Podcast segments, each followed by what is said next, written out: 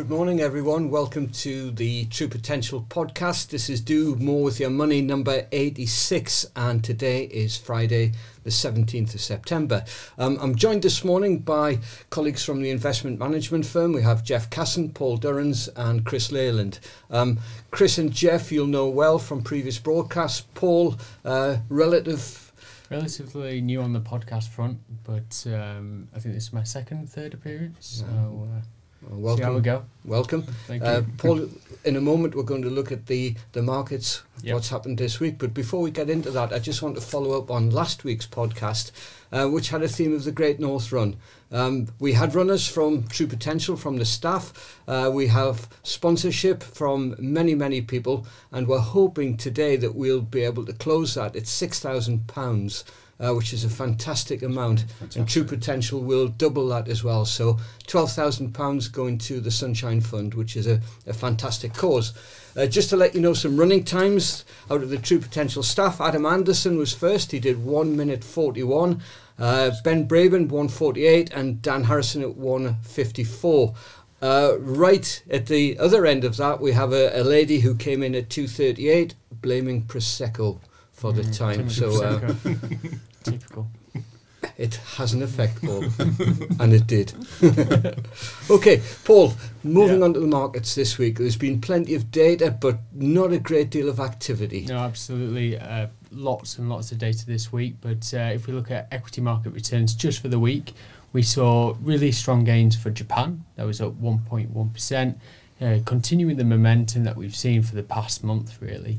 And that's just based on the Prime Minister saying he's not going to go for re election again. And that's uh, really buoyed the markets. But elsewhere, we haven't really seen much uh, movements. The UK flat over the over the week. US slightly down, but pretty much flat. Uh, we've seen a little bit of weakness in China, continuing to see that regulatory concerns. Uh, in the bond market, we saw bond yields in the UK push higher, and that was on the back of the inflation numbers that came out, 3.2% on Wednesday. In the US, flat over the over the week. We've seen a bit of movement within the energy uh, complex. So we've seen oil push up three and a half percent, um, uh, and a bit of strength in the dollar as well. Uh, but relatively quiet given how much economic data we've had. Okay, um, Paul. Uh, uh, again, just looking at, at, at what you've been up to this week. Yes, you've been watching the markets, but you've also been investing within the True Potential funds. Absolutely. What yeah. are the areas you've been looking at there? Yeah, so given the, the regular cash flows that we get in, we have to allocate those within the portfolio. So we've just been topping some of those areas that we prefer, the likes of Europe and the likes of Japan. In Europe, we've been targeting our Baillie Gifford European Growth Fund. Uh, and then in Japan, uh, we've just been adding to our passive instrument there. Um, we've also been adding to uh, alternative assets, so not just stocks, not just bonds, but alternatives. So we've been buying uh, a new trend strategy. Basically, what that is is it's looking for price trends in the market and then looking to capture uh, and benefit from those trends. So that's uh, momentum driven, Paul. yeah, very much Good. momentum driven. Good. Um, you, you mentioned Baillie Gifford there, and the, the, the reason you're doing that is to get active management Yeah. within the fund, so that they'll be targeting key areas within Absolutely. Europe. Yeah, we're we're looking to we see benefits of going active and passive. Um, and Baillie Gifford's been a very good active manager for us, very good stock picker over the very very long term, and is continuing to deliver great results for us. Okay, thank you, Jeff. This week, what what's stood out for you?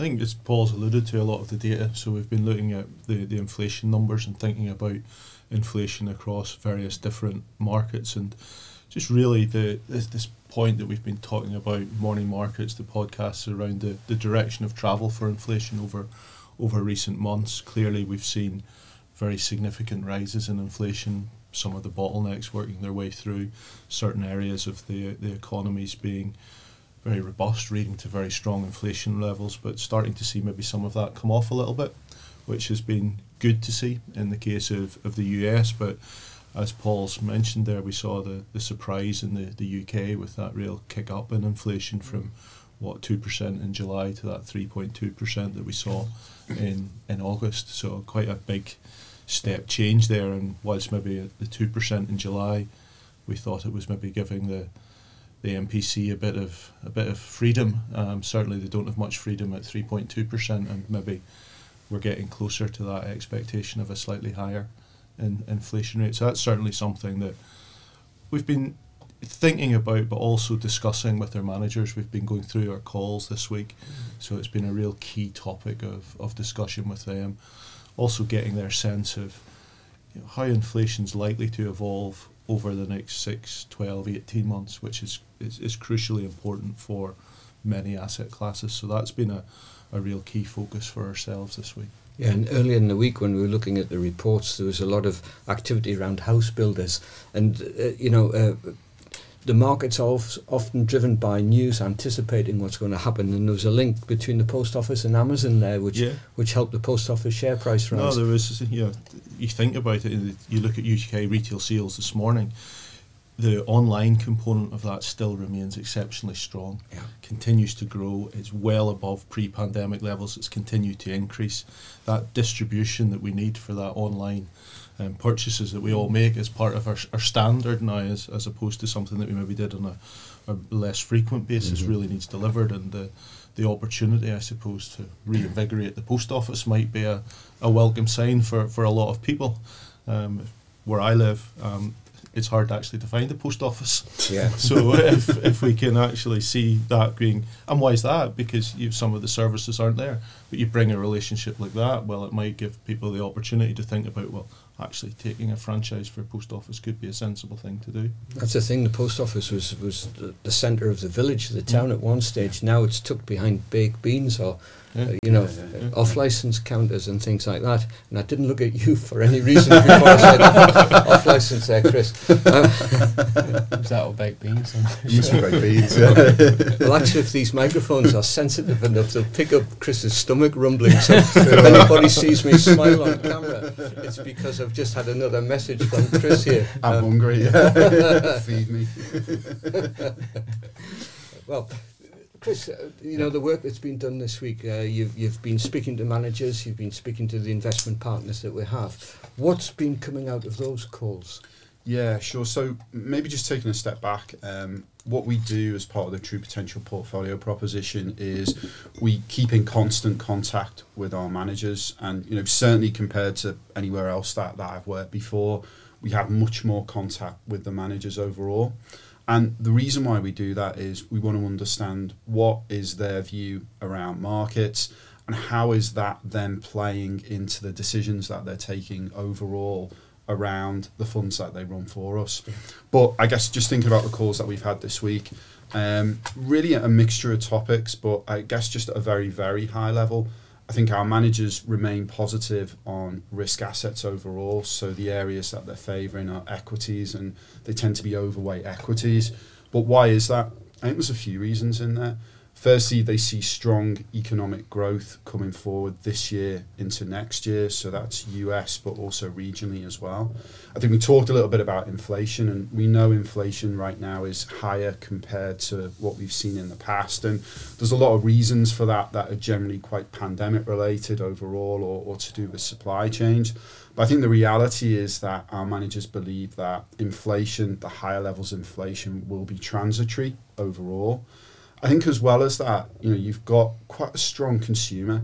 You've got a consumer sitting on, I think the global figure that I had was $5.4 trillion worth of excess savings. So that's savings above what they would normally have as a trend. So that means there's a lot of pent up demand there as well. I think as well as that, you know, you're seeing better vaccination rates come through. You're seeing more and more regions starting to take up the vaccine overall. So I think in reality, you've got what I feel is is actually quite a positive environment. You know, there are risks to that, as there always are, but the reality is right now they feel it's quite a positive environment for risk assets. I think outside of that, we talk quite a lot around China. We talk quite a lot around Japan, and I know we'll probably focus on that a little bit later. But I guess just as a, a starting point, that's that's really what we're thinking right now. Mm. And I, you know, there's there's there's been a shift as well, just a, a slight shift, I would say, in central bank policy, or, or perhaps the perception of what central bank policy should be. Is it controlling inflation, or is it getting Yeah. full employment going again?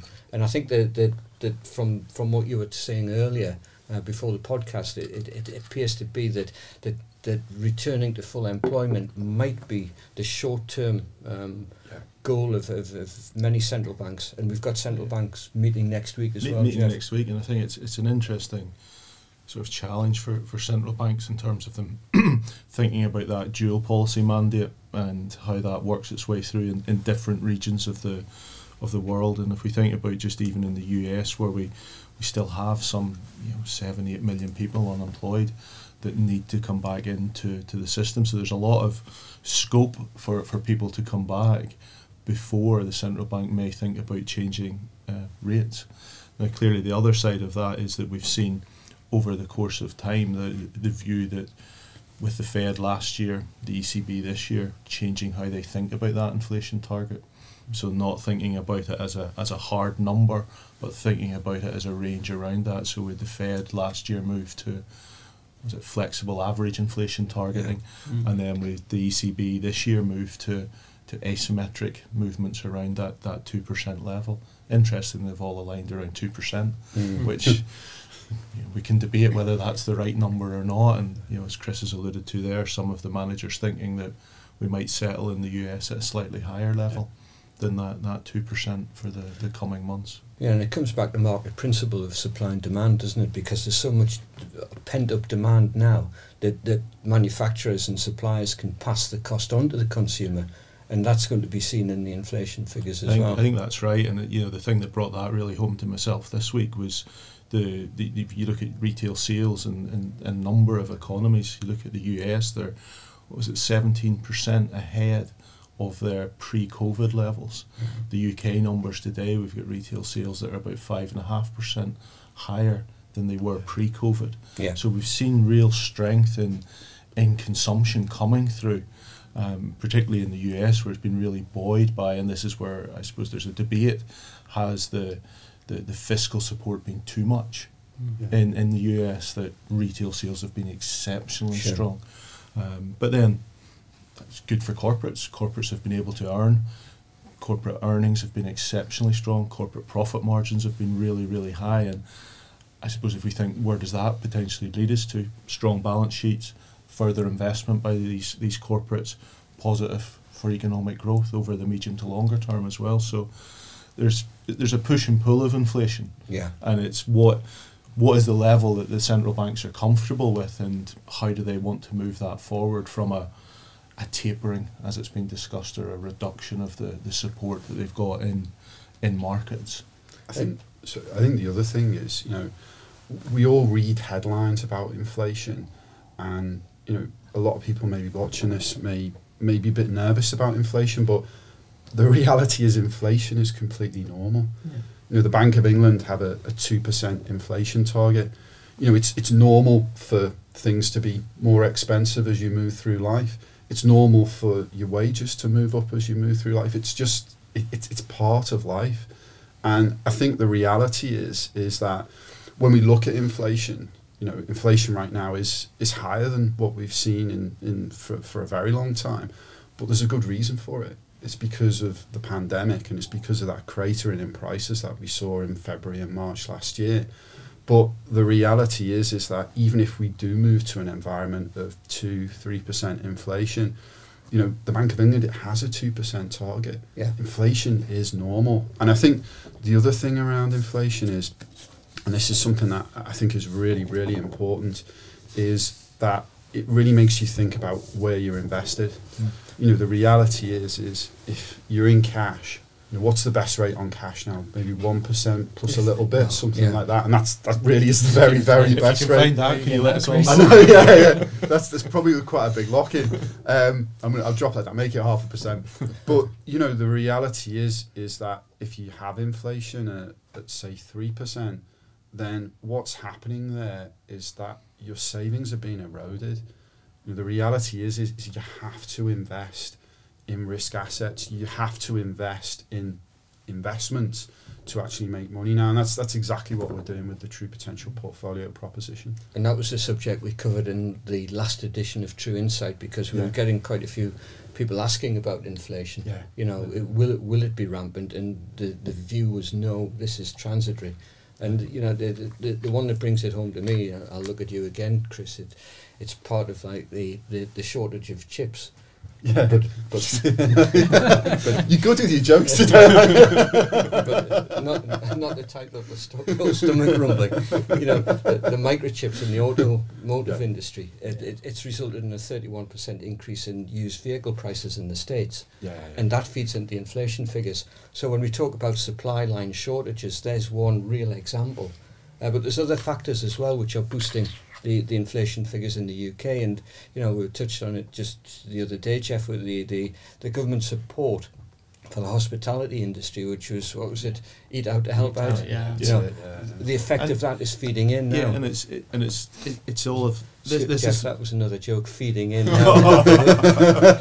just didn't pick up on that too early for me. Sorry, but the, I think it, it is a really fascinating topic because it's the challenge of how do you forecast in this environment, and Yeah. you know, you you see a headline three point two percent. Oh, dear me, that's quite high. Yeah. But you need to look into the data and think about why that's the case. Yeah. And the out to help out last year was very deflationary for the restaurant sector eh, and the, the, the food and hospitality. That then feeds its way through to the base this year yeah. and that year on year increase. So if you look at the actual chart of the, the year on year increase, 70, I think around 70 basis points of that increase is just that, that, that effect working its way through.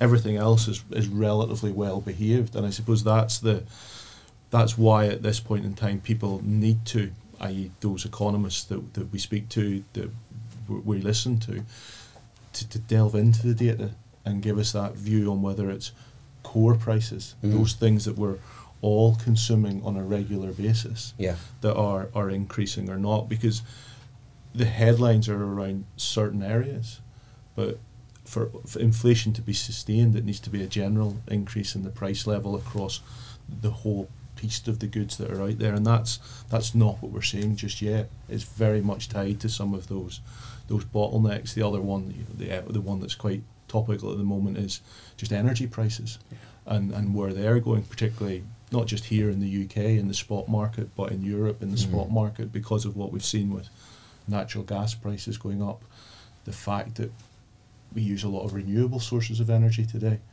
but there's not been much sun over the summer Not been much wind. not been much wind either.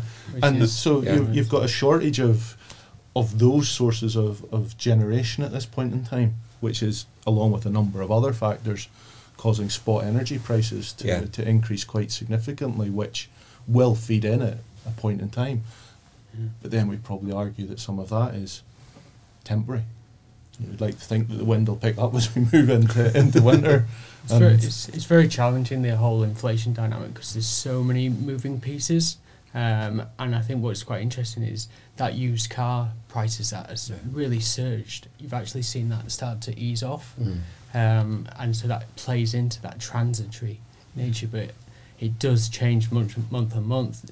The the big numbers will grab the headlines, but you have to really look into the details. And we discuss inflation a hell of a lot uh, between us. You're right, Paul, about getting into detail, and you know, uh, Jeff's note this morning about the, the, the morning market updates. We're talking about the UK retail sales data and the fact that food store sales are down. Yeah. But there's a reason for that.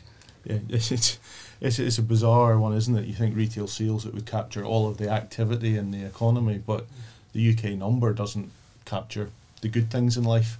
Us going out and eating in restaurants, going out to a bar or whatever, it's not there in the data. Whereas what is in the data is food. We're not buying as much at a supermarket because people are going out Yeah. But that looks like a negative in, in the retail sales, but you don't have the offset. And that- I think that's just the real challenge, isn't it, with, with data?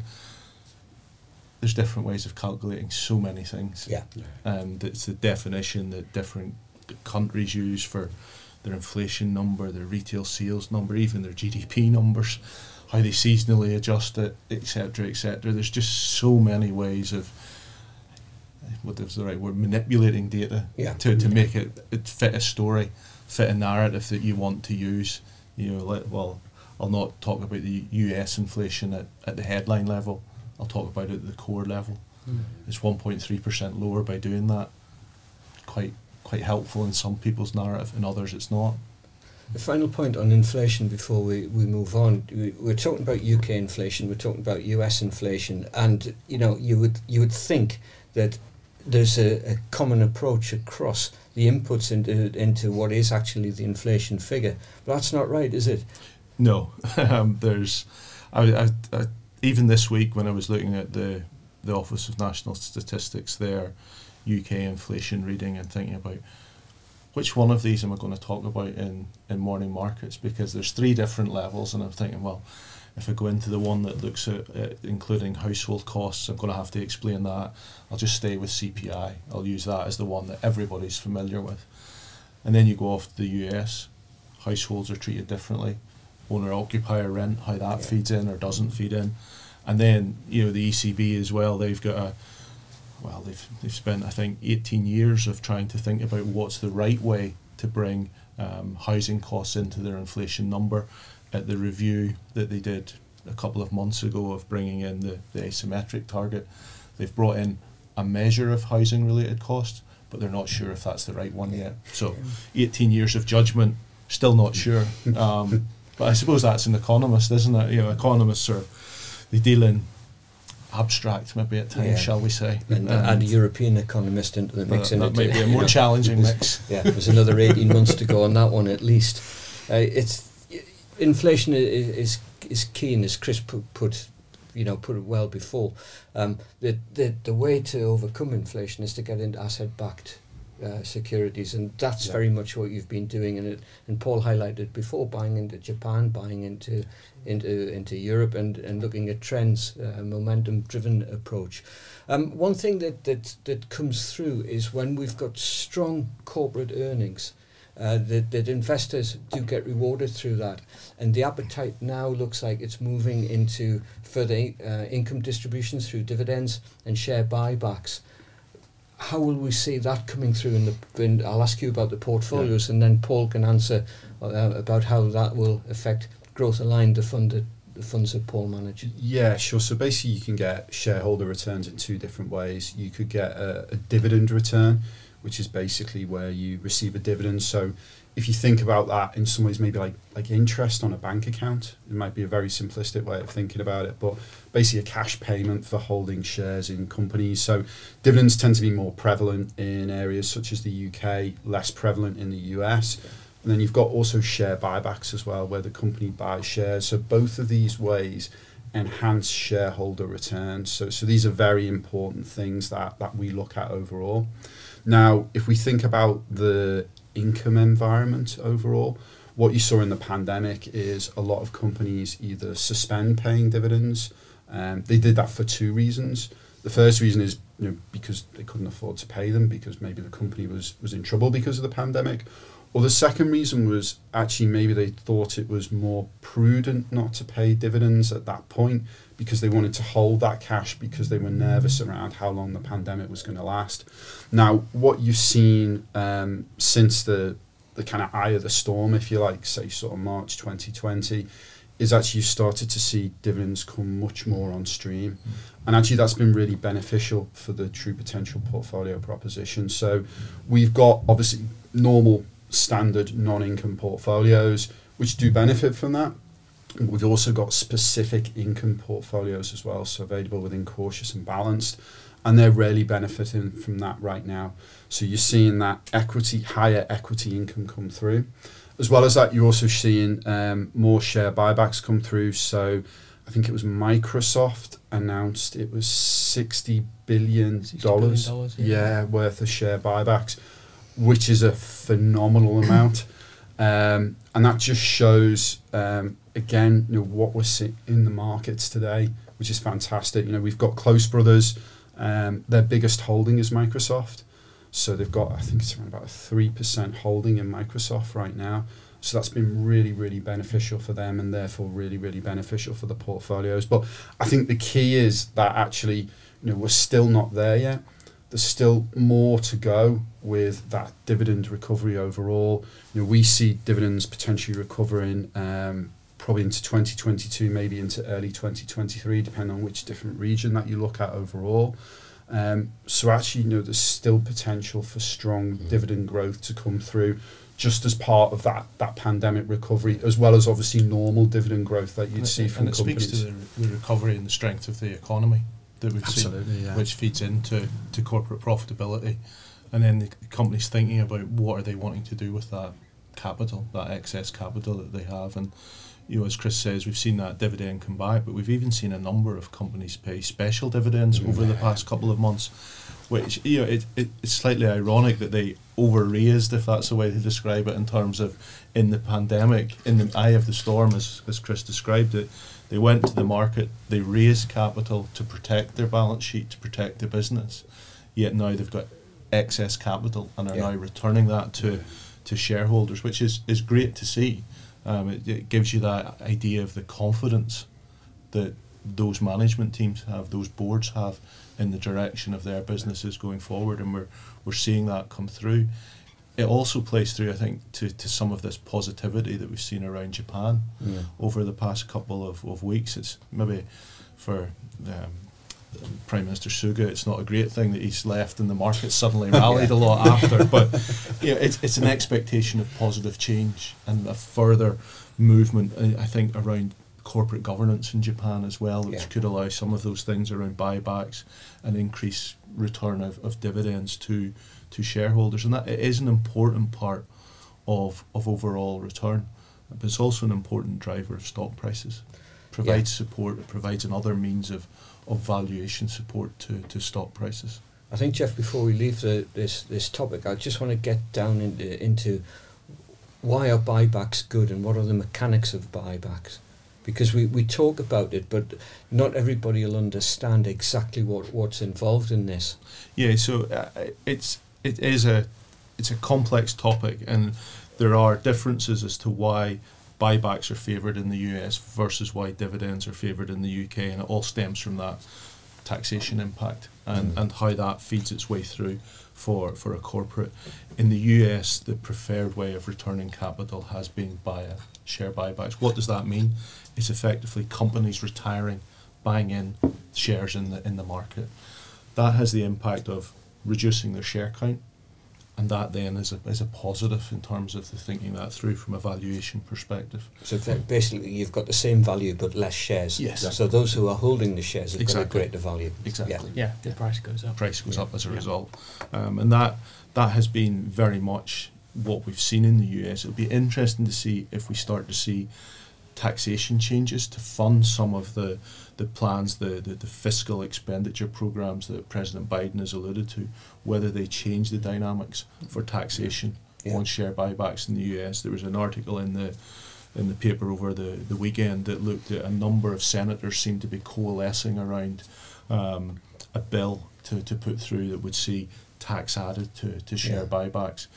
May see them, them well, actually returning via dividends is, is slightly better. One could argue that dividends is, is a better way of returning capital to to ordinary shareholders Yeah. as opposed to the, the overall corporate entity. Yes, yes. Good. And of course, with, with dividends as well, Chris, we had a regulatory intervention in Europe in particular which stopped banks paying dividends.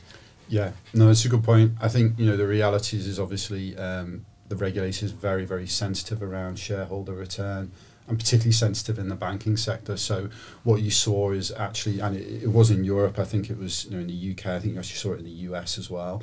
Basically, the regulator stepped in, and um, I'm trying to the words they used, but they they didn't sort of stop them from paying dividends, but what they said is they thought it was prudent for them Mm. not to pay dividends. Now, what that means is they're basically stopping them from Yeah. paying dividends in reality. Um, but what you've seen is, is that's changed now. And you've seen that come through. I think there were um, big payouts came through from, I think it was Morgan Stanley. I think it was Goldman Sachs as well. I think it would have been around about six weeks ago. Yeah. Um, so, yeah, what you're seeing is really just a move back to a more normal environment. You know, we've we've had the pandemic, which is obviously completely abnormal in for everyone's life. It's abnormal for markets, for asset prices. But what you're seeing now is basically a move back to, to a more normal environment overall. Yeah. I think that's why we're in Growth Aligned being overweight equities for quite a long time because we know the fundamentals are strong. We've seen that coming through in dividends, share buybacks, and therefore it pays to be overweight equities, which we're benefiting from. And Paul, do you think you're going to continue on the, the theme we discussed earlier? It'll be European, Japanese, and Yeah. alternative investments Yeah. rather than, say, UK? Uh, we've got a slight overweight to the UK as well. Uh, we think the UK's uh, the UK economy is strong. It's delivering better than we'd expected, say six months ago, um, and uh, it's good value as well. So we want to continue to have a marginal overweight, but our preference at this minute is Japan. It is Europe. Uh, we've got some active managers in Europe, um, and we think these more cyclical regions will do better given the rate of economic growth that we've got just globally, and that's well above trend, and that's expected to stay above trend going into next year. And you've still got a huge amount of stimulus coming through, whether that's monetary or fiscal stimulus.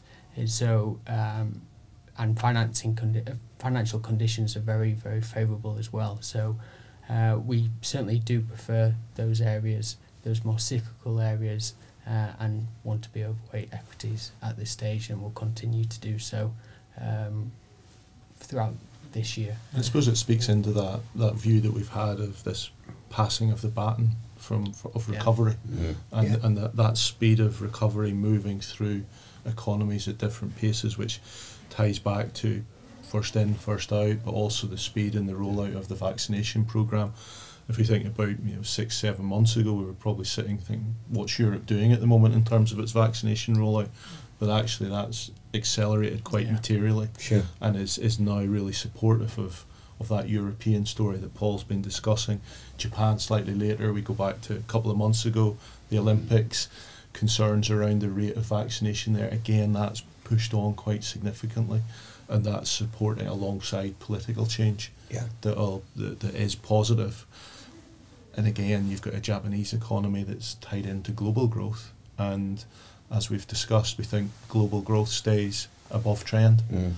this year definitely, but also into to 2022 and maybe potentially slightly beyond that as well. So supportive of that baton passing of, of growth and that growth momentum. I think it's you know it's, but it's it's not going to be one directional. No. You know there is Yeah. going to be some volatility, so it's important that we have a very diversified proposition, which we do, uh, and that's not just within bonds but alternatives. So that's where the momentum strategy is coming in for Yeah. us. I just want to touch on one thing before I uh, ask Chris about the portfolios. You know, you mentioned earlier the Japanese market's gone up because of one event in the political world. In the UK, we've seen a cabinet reshuffle over the last well couple of days. Um, has that had any effect on UK markets? No. Everyone's shaking their heads on it. it's a fascinating one where if we think about how politics is impacting certain markets, so we think about politics, Japan, it's been a been a real issue. We look at, at China, politics, regulatory change driven by the political environment Yeah. is really impacting asset prices and impacting the market there. In the US, very much focused around what President Biden is trying to get through from an infrastructure package. So there's evidence where where political the political backdrop is impacting markets, is impacting asset prices.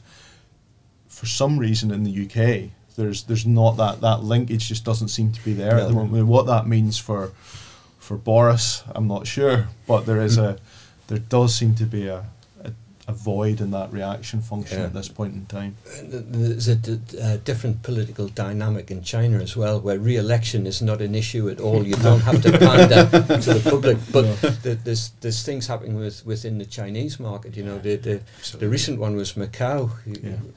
Yeah, the, you, it's just rolled through, hasn't it? We've seen regulation roll through from the technology area, from the the, the, the ride hailing apps, Didi, etc., into the education companies in, in August. and now we move on to the next thing, which is is Macau. For those that don't know, Macau is the only area in, in mainland China where you can effectively gamble. Um, it's been a concession based business model for a number of casinos over uh, many years, and again, it's always been a risk. People have known that the concessions could be challenged. It looks as if the the CCP are having a think about whether they're appropriate or not going forward. So it's just another one of those regulatory issues, and, and you know if you look at the impact that it has, it's, it's very material. Mm. Those operators that are tied into that theme have seen their share prices fall twenty to thirty percent this week, so quite significant impacts from a, a market perspective from regulatory change or Yeah. the the thought of regulatory change. That's right. The anticipation Yeah. is, is what's driving Is things. driving it, yeah. Now, Chris, uh, Paul's gone through what, what he sees happening in, within Growth. Aligned uh, and Global Managed, the, the, the funds that he manages. With the portfolios, um, I know you've got uh, planning meetings today and into next week.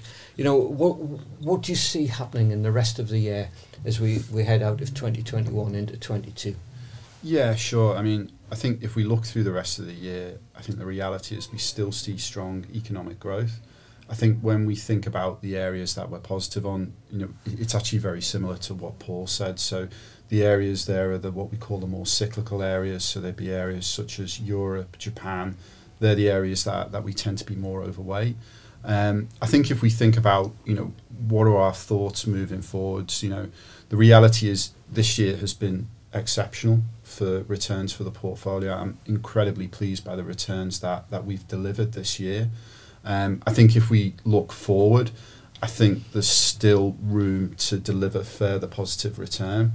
And the rationale for that is, in some ways, maybe something that Jeff said around you know, passing the baton. You know, the reality is, is there's still a lot of regions that are really in recovery mode Yeah. you know, arguably, maybe arguably the whole world is still in recovery mode, but there's a lot of regions that are there that still have a lot of what we call catch-up potential. So for me, um, you know, I'm actually quite positive as we move through this year into next year. Know, I think we've got a lot of really strong ideas in the portfolio.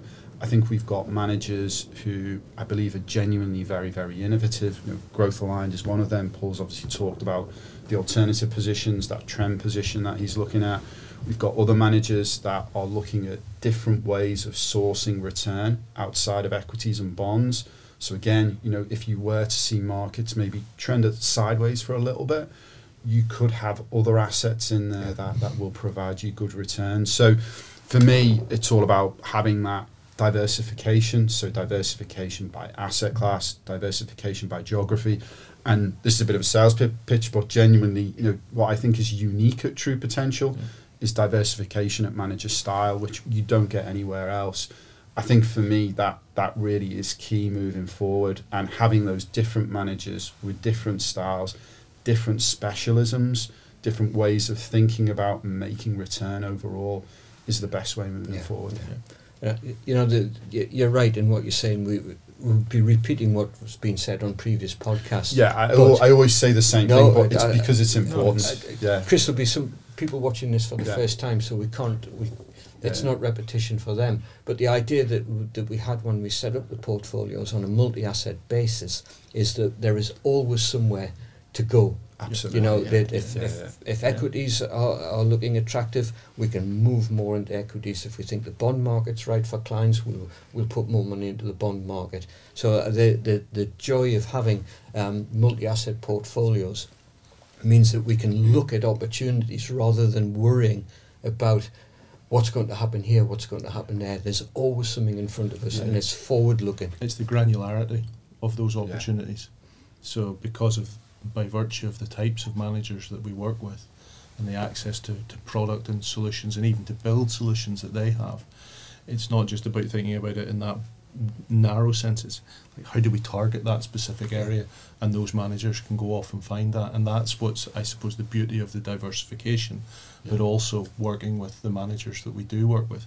They've got the freedom to do that they've got the resources, they've got the expertise, they've got the skills to go and identify those opportunities and exploit it within the portfolio in a very, very efficient way Yeah. for our clients. I Yeah. think it's just the point as well that you were saying, Mark, being forward looking, really important. Yes, we're looking the next three months, but also thinking about next year. Absolutely, What could yeah. do next well next year. Keep an eye on emerging markets just of how they've be, performed, where they could get to on the vaccination front. That could be somewhere where we move to thinking about 2022. So we have to be forward looking, which is important. Yeah, and I think we've done well on the podcast. I'm going to spoil it now by saying COVID. You know, but it, it's it still is is the effect of COVID and how we Yeah. move through it is important going forward. Yeah. And for for Chris, you know, it we could make Chris's job a lot easier by saying, right, you rebalance the portfolios back to where they were.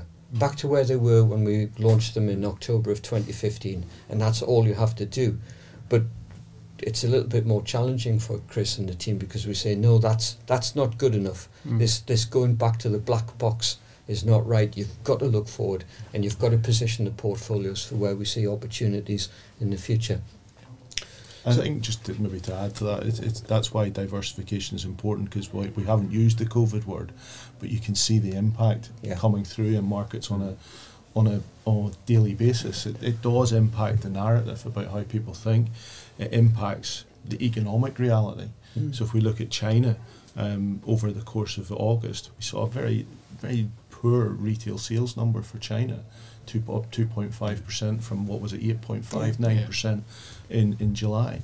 Very much focused in on the restrictions that they put in place to dampen down the impact of, of COVID in that economy, even though they've got a billion people vaccinated. Mm-hmm. And that can be seen in uh, you Paul was mentioning earlier the the data in the US you look at airline prices for for August they were off about 9% mm. because of fewer people were traveling because of the rise of the, the, the delta variant. So it, it's there it's with us. Mm-hmm. It will impact activity. But again it speaks to that need to have diversification in the portfolio Yeah. and to use diversification to your benefit. So that, well, it might be an impact, it might impact there, but we've got other alternative exposures within the portfolio. Okay, that's great. Well, I think we're, we're just about drawing to a close now. Um, when we got the brief for this week's uh, podcast, Graham said you'd like some laughs and banter. Um, Okay. So yeah, so we invited Paul along. but the, the, the, the usual way we close is just ask everybody what they're up to this weekend. So Paul, we'll start with Uh, you. well, I'll be going for some pints with Chris uh, tomorrow Yeah. and some of the other of the team, and then probably recovering on Sunday. Oh, good. Contributing to the economy. That's Getting right. out there. unrecorded in the data, but it'll be there. So I expect a huge spike in the food and uh, drink prices in the inflation numbers next, next month. And I, I think what we'll do is we'll also record an alternative ending to this that Chris can show Moira, which says Yes. Chris is not going out she knows, she knows. She's uh, but no, it should be good. Um, I haven't been in Newcastle for a while, um, and I haven't been out with, with the team for a while, so it's going to be quite nice just having a, a few relaxing beers on, on Saturday afternoon. That sounds good. A few being A few, a few seven, isn't it? Classic few. And Jeff, yourself? Uh, I've got a few things on with the, the kids. It's good to see them back to back to school, back to doing most of their clubs and things. So we've got a tennis match, first tennis match for my, my son this weekend. So we'll see how that Oh, goes. very good. Yes. Very good. And for me, I've got a football match tonight. Um, Ah, we're not we're not going to say too much about that. Um, hmm. I won't say too much about that. No prediction on the result. Absolute- Then, no. Well, I, I would have a prediction, but I would be disloyal if I Ah, right, if so I am not to share. not to share. Okay. So everyone, thank you very much for watching. Um, I hope you've enjoyed it. Uh, please continue to watch the True Potential Do More with Your Money podcasts. And from me, Mark Henderson, thank you very much. Subscribing to the True Potential YouTube channel is quick and easy. Simply go to the channel on your desktop or through the YouTube app on your phone and click the subscribe button. You can then press the notification bell symbol if you wish to be notified as and when new videos are released. Doing this is a great way to keep yourself updated with market developments and personal finance insights. Thank you to everyone who has subscribed, and we look forward to continuing to help you do more with your money.